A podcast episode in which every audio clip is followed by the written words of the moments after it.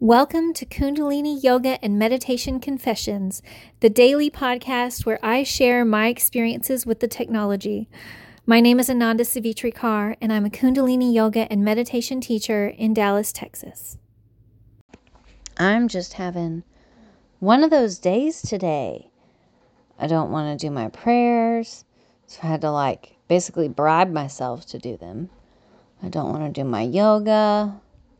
I basically had to bribe myself to do some breath work even. It's just it's just hard today.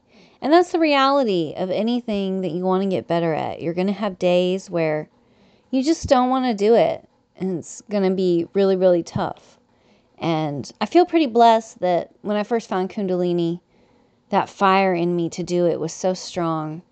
I didn't have days like this back then. So I have a really firm foundation for my practice where like I know it works. I've I've done it consistently for a long time. So I know the power of it, but on a day like today, you just oh, I cannot bring myself to do it.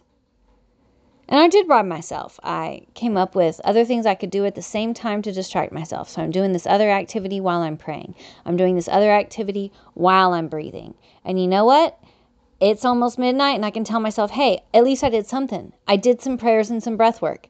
That is some Kundalini work. No, it's not as much as I would want in a perfect world, but guess what? We live in reality. and in the real world, there's going to be real tough days where we just don't want to do it.